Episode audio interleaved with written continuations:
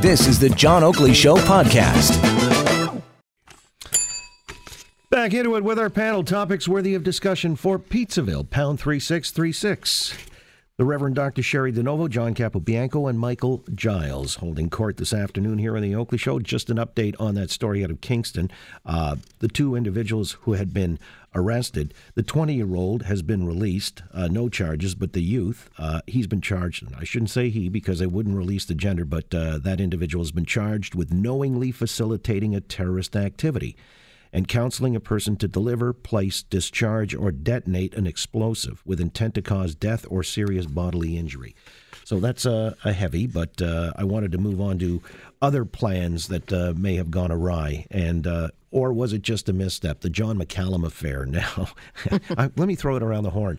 There are some suggesting that this, this is, uh, you know, I guess devious Machiavellian machinations there that uh, were meant to assuage the Chinese. The liberals don't want to be too offside, so they put out, you know, this uh, the point of the spear, Mr. McCallum, to say things that uh, potentially could, you know, be used to. But it was political interference of a stripe. Cheri, what did you make of that whole affair? Uh, I I make of it that they need a new ambassador. Okay, so he's got to walk the plank. But oh, so, I, I, I really. Well, I how mean, come Justin is, didn't fire him then? Doesn't that well? raise... I, I think you know that that will be done quietly and later. Um, really? But uh, yeah, I mean, I, I, he couldn't very well come out and say he's off with his head. But or was he doing the bidding of the government? Uh, well, well, I think that's pretty high conspiratorial talk. I mean, I, I, I, mean, I, that's that's a little too smart by half. Oh, I think, you know. Um, but uh, yeah, we all we all wish that for John, but I don't think that's the case. I think he just said something really dumb. Misspoke for 45 I, uh, minutes. I hope, John, that the government didn't do this on purpose because it, it, really was just a huge misstep and at the worst possible time. And and uh, you know, um, uh, you know, Mr. McCallum has had a history of, of missteps uh, even when he was minister. And, and you know, for him to go back to uh, to Markham, his riding and his, his, former riding, which of course has a huge amount of Asian uh, population, and to speak to the media the way that he did and to say the things that he did, knowing that um, that's provocative provocative as they were, uh, that they would have some ramifications for saying that and for even contemplating that publicly. Um, you know, the conspiracies are out there that you know maybe it was uh, it was him that was sort of flying this to see if it got any traction from the prime minister's office, which I hope, and I give far more credit to the prime minister's office that they didn't have anything to do with this and are quite you know angry at at uh, at the ambassador for saying this. Um, something has to happen because obviously you've you've got the the you know, U.S. neighbors who are not happy about this. You've got Canadians in the opposition party who are just jumping on this. Um, something has to happen at some point, but it's just a huge misstep. Well, you know when he talked about. I misspoke. Uh, I'm wondering if he's splitting hairs here because uh, if you really drill down on what he advocated or suggested, you know, might uh, you know uh, deter her from being extradited. He talked about uh, breaking the ban on uh, the Iran sanctions, when in fact that wasn't what she was doing. Uh, the allegations are fraud, and we subscribe to those fraud laws as much as the United States. So, on that basis, she could be extradited. I mean, we're getting down into the weeds here. But uh, look, do you think a lot of punditry are now coming forward uh, saying that this had to be planned? Nobody could go that far uh, rogue Uh, so, do you think that this was part of an orchestrated message to send to the Chinese, or just McCallum uh, went rogue? No, I think if the if the if the government had wanted to have something stupid said, they'd let Prime Minister Trudeau do it himself. but um, no, it's, it's and you're a liberal. I know. Ring, no, I couldn't resist. Ring the bell. Yeah, no, I couldn't. But wow, this is a little like the you know the, the Saints Rams game with the referee. I'd love to just turn around and say, "What in God's name were you thinking?" Like it's like it just doesn't make any sense. Right. Okay. Well, that's a pretty good uh, way. It's a graphic depiction or and on that hockey and on that football game, yeah, was that right. ever a thrown call? Oh, absolutely, with the same outcome. Well, it's interesting, you know, uh, there are members in the uh, New Orleans community that are trying to sue. Yes. they better get on their horse real fast because it's a week Sunday. The game's taking place. Uh, a snowball's chance in hell is what they have. Let me ask you about uh, some other things closer to home in this uh, whole issue with Pride and their funding. Uniformed police not allowed in the parade. Uh, again, they voted narrowly, 163 to 161 the other night which reversed a decision they had made back in the fall when they realized that they're really teetering on the brink of insolvency and we better get our act together because corporations and uh, you know a lot of people were withholding funding Now they've changed their minds again. How do you think the city ought to respond? If I mean, no uniformed police are allowed. Does that make sense to you? That's an institution in the I city. mean, first of all, I mean, I think it it was a democratic decision. I think uh, police have never been kept from Pride. They can march with everybody else. They just can't bring their guns and their uniforms. And the reason for that is the long history with many LGBTQ people where the police were not their friends. Well, what And about that's reconciliation? Well, here's the thing um, that hasn't really happened significantly. I mean, there hasn't been, if anything, there have been more questions about police behavior. You know, with the serial killer and the and the and the you know the the, the problems with that case and its and its handling. Um, there have been more problems, not less problems. Uh, so without significant movement.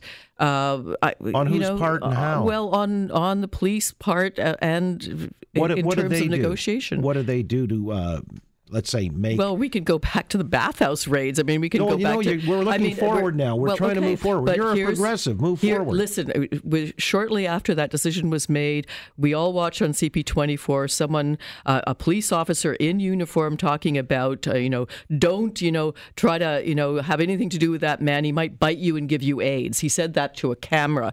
I mean, there clearly is work to be done on the force. And I think they've come a long way, don't get me wrong, but there's clearly more work that needs to be done. And in light of, of the serial killing, in light of the comments like that that were made to press from people stationed in the village, um, we, there's some work to be done. And so I understand pride. Now, it has nothing to do with their insolvency, whole other issue.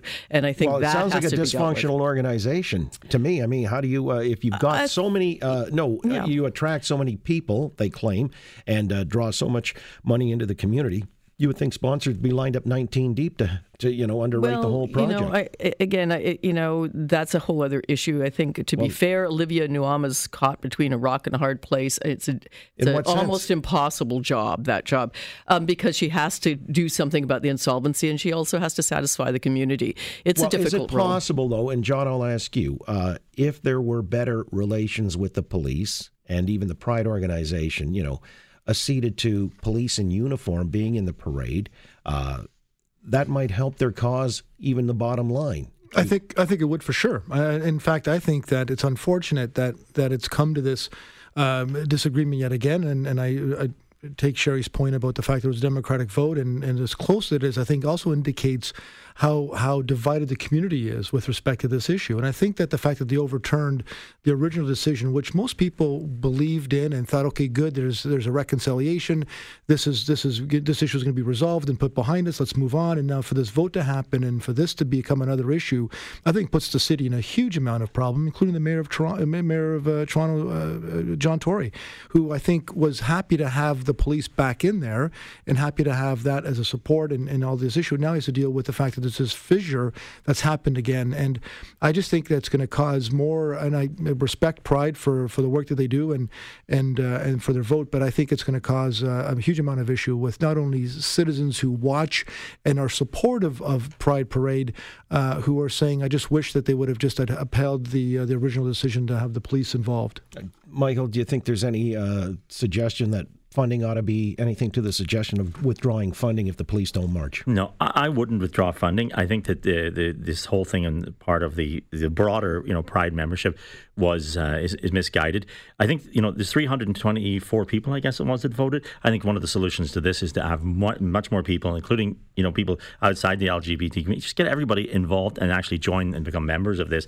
The reason, you know, the one of the media outlets in Toronto is reporting that they got a copy of the report, you know, that led to the re- reintroduction of the police to this, and they're stating that it was directly related to concerns about funding. That was Now Magazine. Now magazine, and now so you know they literally had it verbatim. So now you have this situation. I wouldn't cut funding. I would just say that you can't have 300 and uh, you know what is it, 24 people making decisions with regard to an, an event that's this huge. And you know what? I I heard somewhere, and I may be wrong on this. You know, 200 people signed up just recently uh, in advance of the AGM, you know, and it was a last minute thing. You know, let's get more people involved, uh, you know, as many people as possible, and cooler heads heads will prevail on this because this is an absolutely misguided decision. All right, let me send around the horn another uh, issue that has to do with funding, and uh, it's the funding of capital projects in the city of Toronto. Uh, we know there were budget shortfalls and things like that. So uh, I guess a left wing think tank, Canadian Center for Policy Alternatives, came out with a proposal of a 1% to 2% sales tax for not just uh, Toronto proper, but the GTHA, Hamilton included, right across you know this whole swath of uh, uh, of land. You know, you can build more uh, infrastructure and so on and so forth. Even though that money's been promised by the feds in large measure.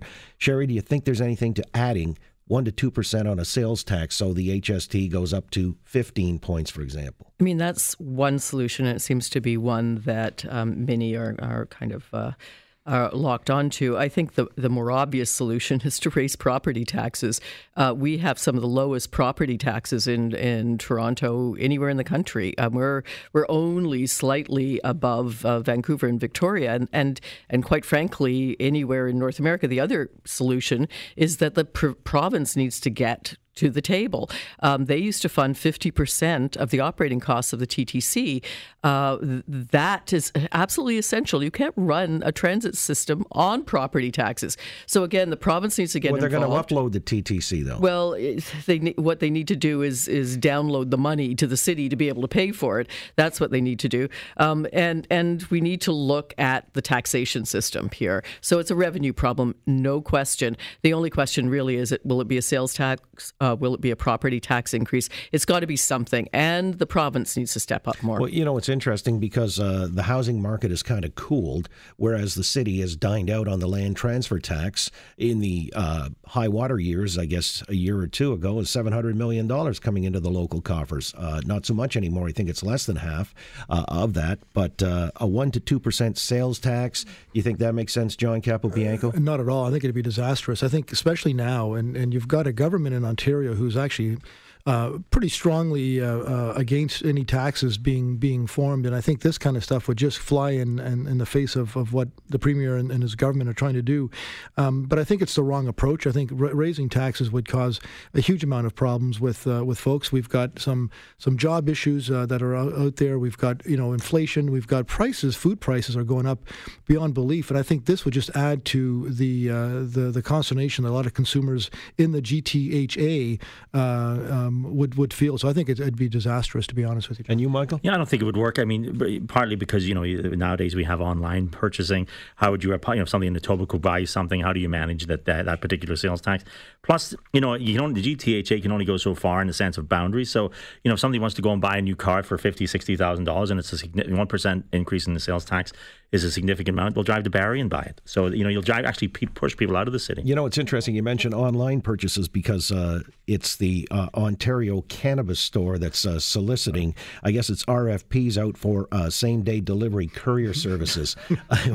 now, well, that's an interesting question. Do you think that would enhance the likelihood of more people buying legal weed? Um, it, it, could be, or they'll just go to the parking lot nearby, and you know Jude will give them the, the stuff at three o'clock in the morning.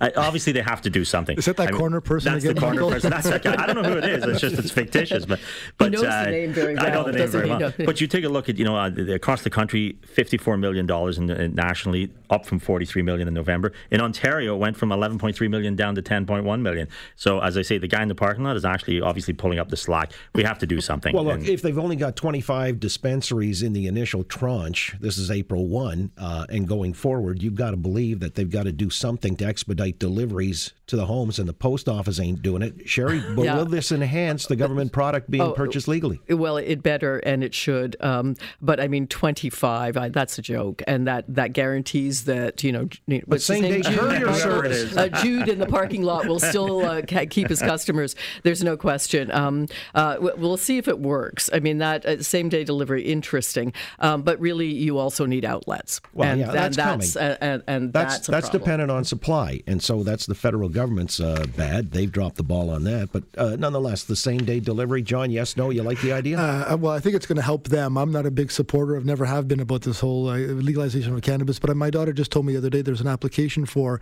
an app for people who want same day grocery delivery. So if they can do grocery deliveries in the same day, why not cannabis? That's right. Skip the dishes, skip dinner. Uh, well, you leave dishes afterwards. Yes, all right. Thank you all. Hey, have a great weekend. Michael Giles, John Capobianco, and the Reverend Dr. Cheri DiNovo.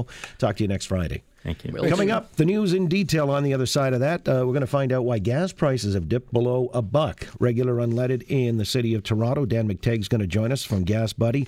And then we'll get back into that story out of Kingston and uh, see if we can determine how that all went down. David Perry, who is Global News Radio's crime and security analyst. Into hour three of the Oakley Show, Global News Radio, 640 Toronto.